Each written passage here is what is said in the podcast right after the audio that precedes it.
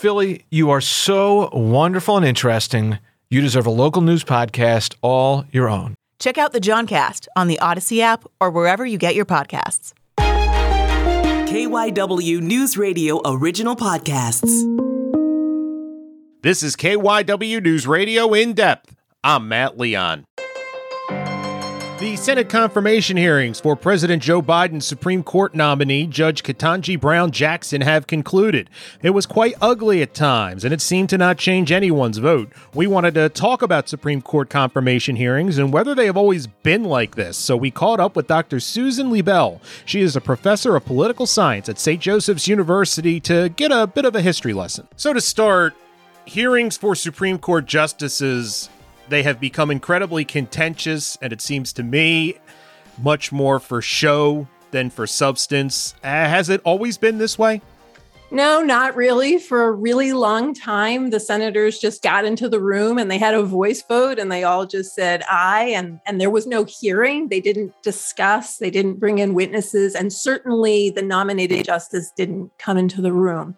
So it really was advise and consent. But um, in 1916, Woodrow Wilson nominated Louis Brandeis to the Supreme Court, who would be the first Jewish justice. He'd been a corporate lawyer, he was very, very wealthy, and he had turned into what many people call the first public interest lawyer suing corporations. He was objected to by former President Taft, by the former Attorney General, the Secretary of State, the president of the ABA. There's a lot of anti Semitism. Uh, so they held a hearing he didn't come, but others spoke on his behalf and against him, and he was eventually put forward. Um, the first person to come in person was was Harlan Stone in the 20s, and they just like closed the door, had a discussion, and approved him. You know, the next day. And then in the 30s, Felix Frankfurter, another Jewish justice, was was asked to come to a confirmation hearing. That that's the first time somebody shows up and that was because, as a Harvard law professor, he had written a very passionate defense of Sacco and Vanzetti. Those are the Italian immigrant anarchists who were later executed. He wrote that in the Atlantic. And he also helped found the ACLU. J. Edgar Hoover thought he was like the most dangerous man in America. He was a, you know, Bolshevik propagandist. He had been born outside of the United States in Vienna. Again, anti-Semitism sort of looming over this. He just sat there and said, my public record speaks for itself and I won't add or subtract to it. And he wouldn't answer any questions, and he was unanimously confirmed. Um, and then later, also in the 30s, Hugo Blacks, and uh, who had been was from Alabama, appointed by FDR. There was rumor that he was a member of the Ku Klux Klan, uh, and there was quite a dis- there was a discussion we didn't have the internet, so they didn't have as much evidence. They eventually confirmed him, even though the NAACP and others, you know, he was friends with the director actually the NAACP. It was complicated. And then after the fact, they found out he had been a member of the KKK. So I, I guess what I would say is it was really extremely rare. And most of the time, you just give the president his pick. Um, uh, one other exception has to do with competence. Nixon had uh, in, uh, appointed two justices, Carswell and Haynsworth, and they had terrible rankings by the American Bar Association. And Nixon's response is like, there's a lot of mediocre people in the United States. Like, why don't they get some representation? And then he actually named all of the Jewish justices. We can't all have Brandeises, Cardozos, and Frankfurters, which is all like a little strange, but you know I, I think what we can see is that there was there was prejudice about identity uh, in these early confirmation problems. Uh, another one i didn't mention was justice powell and that was about his concern about like his votes on desegregation. So so we've seen this before but not until the modern until 1987 when bork is appointed do we really see this blow up. Yeah is robert bork kind of the first really to your point of the modern era, the the Robert Bork confirmation hearings, uh, where this thing pivots forever? Uh, I, you know, he's overturned, which is very, very rare. And yeah, I would, I would call it one of the major pivots. Look, people were very concerned about his record on civil rights, voting rights, and also his uh, participation in the Saturday Night Massacre during Watergate. I mean, and this was big. The NAACP got Gregory Peck to do ads, and eventually um, they overturned it. Uh, Ginsburg, as you know, was nominated. Uh, Douglas Ginsburg, not Ruth Bader, uh, who it was revealed he'd smoked marijuana. He took his name out of contention, and then Kennedy was unanimously nominated. So I think what you see interesting is that people were upset with Bork, but they unanimously approved the Republican president's conservative pick, Justice Kennedy. Um, and you know, Stevens, O'Connor, Ruth Bader Ginsburg, they're all Breyer, but Breyer is really the last one where you see Republicans getting on board. And, and after that, we start hearing more and more contention. Um, so it's not just Bork, mm, but it, and so I would say that there's sort of two things going on. One is this idea like, do we get our nominee? What do you have to do? Is it about what you did and your competence, or the fact that you participated in something that might have been illegal? And I would put Justice Thomas in that camp that Justice Thomas was being accused of a crime. He wasn't accused of being too conservative or having a bad judicial philosophy. I think that was the point of Anita Hill's testimony. But I think from then on, what we've seen is the parties relitigating the former hearing. So I think a lot of the testiness in this hearing has to do with the Kavanaugh hearing or the Amy Coney Barrett hearing. Um, and I think the Democrats are still upset about Merrick Garland not being given a hearing at all.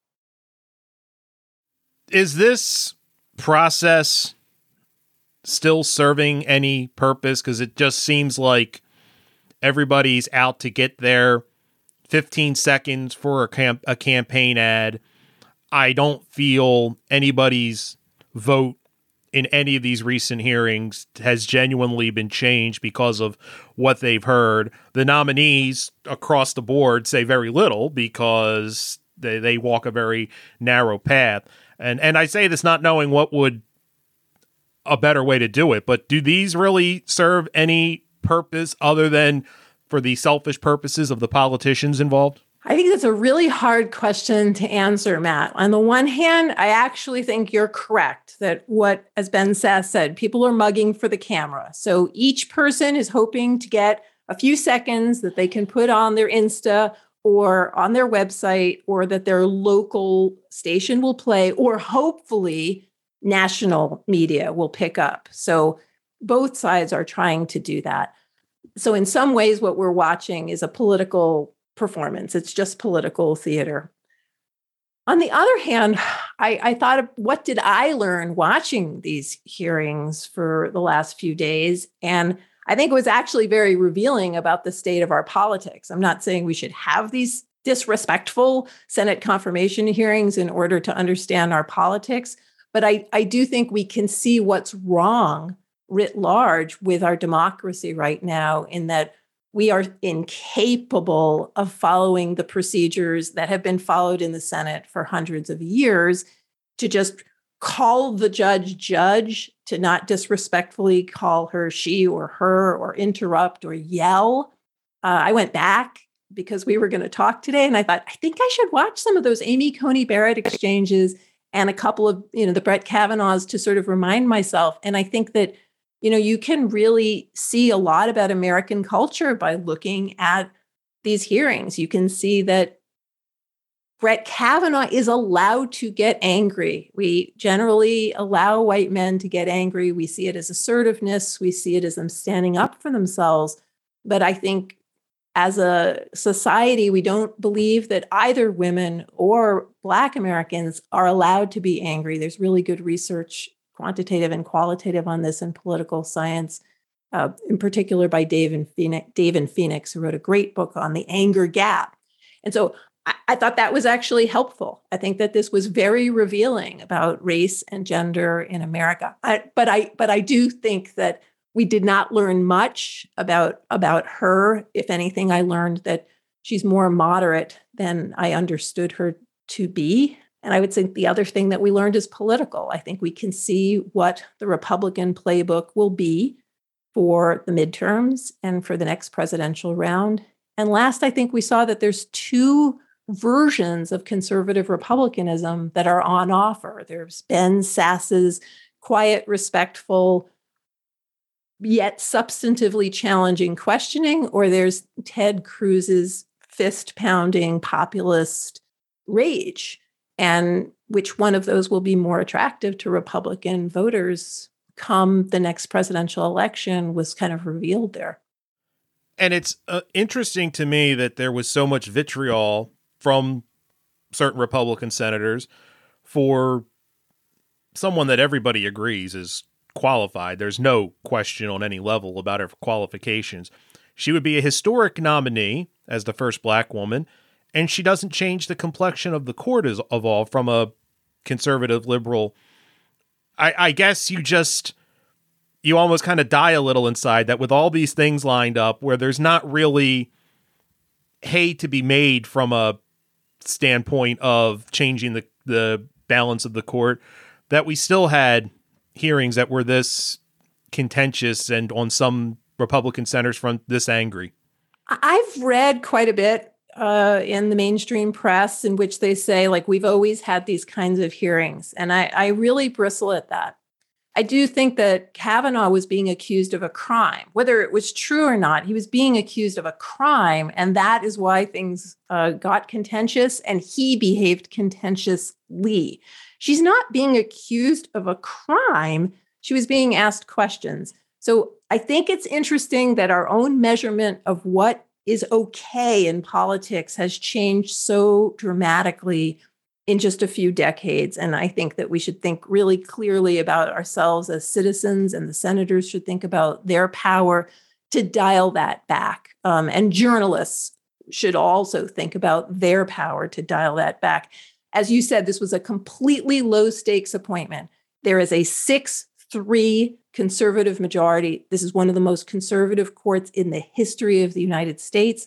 There is no swing vote can change a 6 3. That just changes it to a 5 4 conservative majority. So it is fascinating that in a low stakes hire with a historic candidate, that the Republicans would behave as um, disrespectfully. And I think they were questioning whether she was a true American and making her prove it with the assumption that a Black American is uh, friendly to criminals, unpatriotic in their defense of uh, p- perpetrators of 9 11. I thought it was just a really a remarkable display, um, and and it, it it was troubling in so many ways. That kind of begs the question that it is likely that the next opening that comes up would be an opening that might not change the balance. It's not going to change the balance towards a liberal court, but it will put it much more in a 5 4 situation.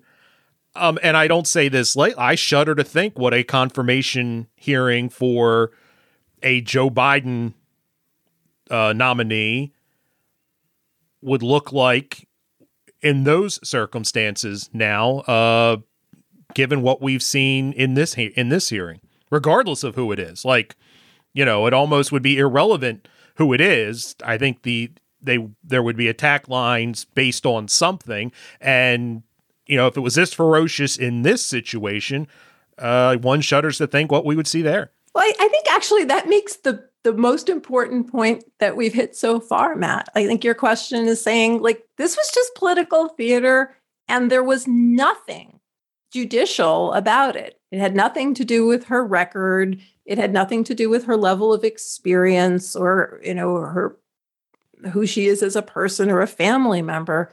What this was was politics. And what we have seen in the last few years is a ratcheting up of politics when McConnell, Mitch McConnell said that he would not allow President Obama to appoint somebody to the Supreme Court. He was going against a precedent that we have been following.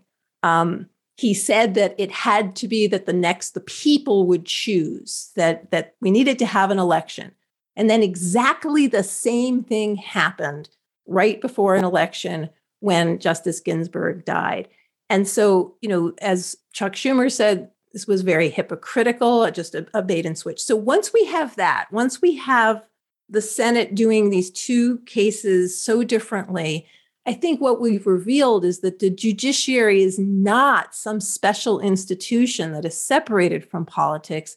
It's just as political an institution.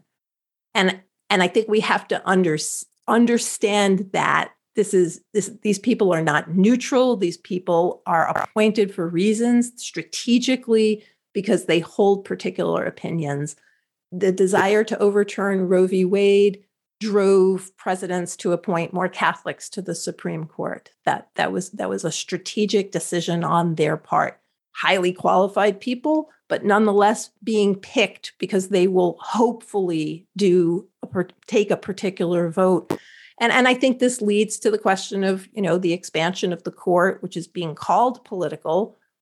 But if there's politics being created to not, for example, let the last president have his pick, Obama, then I think that it reduces all of this really to the same politics we have everywhere else, and it makes the court less less special and protected. And that's dangerous because the court has no power of the purse nor power of the sword. And so all it has is public opinion as its power. And the, the public opinion polls are showing less and less support, less and less respect for the court. And I think I think what the Senate did was what the senators did, those who participated in that was was very very dangerous for the republic. To that point, it kind of feels like as with a lot of things, we're kind of hitting this un where things are untenable. We can't you, you mentioned ratcheting up for all these, and I agree. There has to be a ceiling. Like there has to be a point where something breaks, and I don't know what that looks like or what what exactly it is that breaks. But that's to your point about being dangerous. Uh, the fact that we're even having this conversation where this rhetoric, these actions become untenable, uh, kind of says a lot. What you know, how bad could it get? I think this was pretty bad. Um, I'm not. I'm not sure it could get worse because, again, she was what she was being accused of. If we take it most generously, was she was asked questions about you know sentencing, et cetera.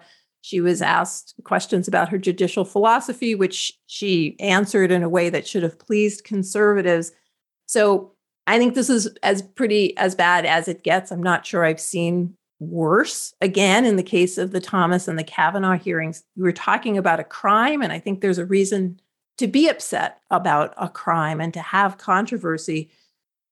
I think the only way for the for us to kind of take the step back from the ledge is either politically one of the parties has to win decisive majorities in the Congress and the presidency such that they can make claims about legitimacy. So, part of what was so dangerous about the insurrection was that it detracted from Biden's legitimacy. He's seen by a percentage of Republicans in the United States as not the president of the United States. Um, and, and because of that, any pick that he makes is somehow questioned. So, were the Democrats in the midterms which would not be, I think, possible for them to do. If they were to win more decisively, they would be able, in fact, to to make appointments and perhaps not to have this kind of of contestation. Um, and what else could we do? I don't know. Perhaps as citizens, as journalists, as public officials, we could express our disgust with this process. But I'm not really sure that um, what Ted Cruz did or what Lindsey Graham did or what Josh Hawley did will hurt them politically in their constituencies. And we've kind of talked around the the judge at the center of this, Judge Ketanji Brown Jackson, uh, talked about the hearings, how she was treated, or whatever. But this is a historic appointment.